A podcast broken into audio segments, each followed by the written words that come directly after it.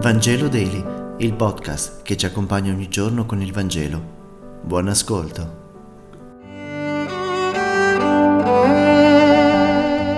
Lunedì 7 marzo, dal Vangelo secondo Matteo, capitolo 25, versetti 31-46. In quel tempo Gesù disse ai suoi discepoli, quando il figlio dell'uomo verrà nella sua gloria con tutti i suoi angeli, si siederà sul trono della sua gloria e saranno riunite davanti a lui tutte le genti, ed egli separerà gli uni dagli altri, come il pastore separa le pecore dai capri, e porrà le pecore alla sua destra e i capri alla sinistra. Allora dirà a quelli che stanno alla sua destra, venite, benedetti del Padre mio, ricevete in eredità il regno preparato per voi fin dalla fondazione del mondo, perché io ho avuto fame e mi avete dato da mangiare, ho avuto sete e mi avete dato da bere, ero forestiero e mi avete ospitato. Nudo e mi avete vestito, malato e mi avete visitato, carcerato e siete venuti a trovarmi. Allora i giusti risponderanno, Signore, quando mai ti abbiamo visto affamato e ti abbiamo dato da mangiare, assetato e ti abbiamo dato da bere? Quando ti abbiamo visto forestiero e ti abbiamo ospitato, o nudo e ti abbiamo vestito? E quando ti abbiamo visto ammalato o in carcere e siamo venuti a visitarti? Rispondendo il re dirà loro, in verità vi dico, Ogni volta che avete fatto queste cose a uno solo di questi miei fratelli più piccoli, l'avete fatto a me.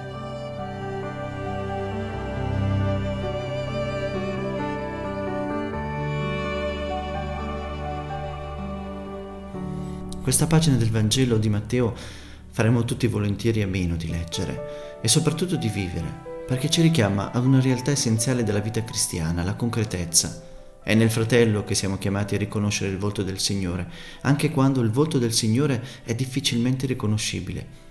Proprio per questa ragione abbiamo bisogno di Quaresima, di essenzialità, per riconoscere in noi i pilastri del discorso cristiano. La fede non può restare sulla carta, non può restare un insieme di nozioni da mandare a memoria, deve cambiare la vita. Il Signore è diretto e chiaro, è impossibile equivocare. Saremo giudicati sull'amore, non sulle devozioni o sulla quantità di messe che avremo sopportato. Se sappiamo riconoscere Gesù nel volto del povero, del carcerato, dell'ammalato, dello straniero e ci attiviamo per sostenerlo, per incoraggiarlo, ci dice allora egli ci riconoscerà fra i suoi. E insiste, siamo chiamati a riconoscerlo anche quando è davvero difficile farlo. In ogni persona, anche in quella sgradevole e violenta, il Signore ci invita a individuare la scintilla della presenza di Dio la preghiera e la liturgia devono aiutarci a riconoscere Cristo nel povero e la devozione ha un senso se diventa percorso per amplificare il nostro sguardo interiore.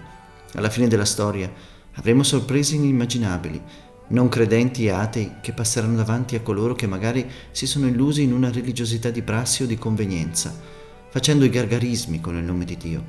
Tanta gente semplice che ha vissuto la propria religiosità senza secondi fini, ma che con coscienza e carità passerà davanti ad esperti e sapienti che magari non si sono mai sporcati le mani e la vita, ma si sono sempre assopiti nella penombra del trono del potere. Grazie per aver meditato insieme e se questo podcast ti è piaciuto condividilo con i tuoi amici ed amiche. A domani.